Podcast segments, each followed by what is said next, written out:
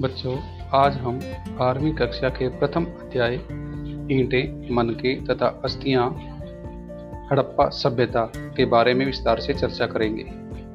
हड़प्पा सभ्यता भारत की सबसे प्राचीन सभ्यता थी।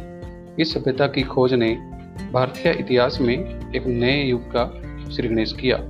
सर्वप्रथम उन्नीस सौ इक्कीसवीं में आर बी दयाराम साहनी ने हड़प्पा की खोज की थी। इस सभ्यता के पाकिस्तान में प्रमुख केंद्र हड़प्पा तथा मोहनजोदड़ो तथा भारत में कालीबगान मीताथल आलमगीरपुर और लोथल हैं। हड़प्पा सभ्यता को, की नगर योजना बड़ी उच्च कोटि की थी। मकान तथा नगर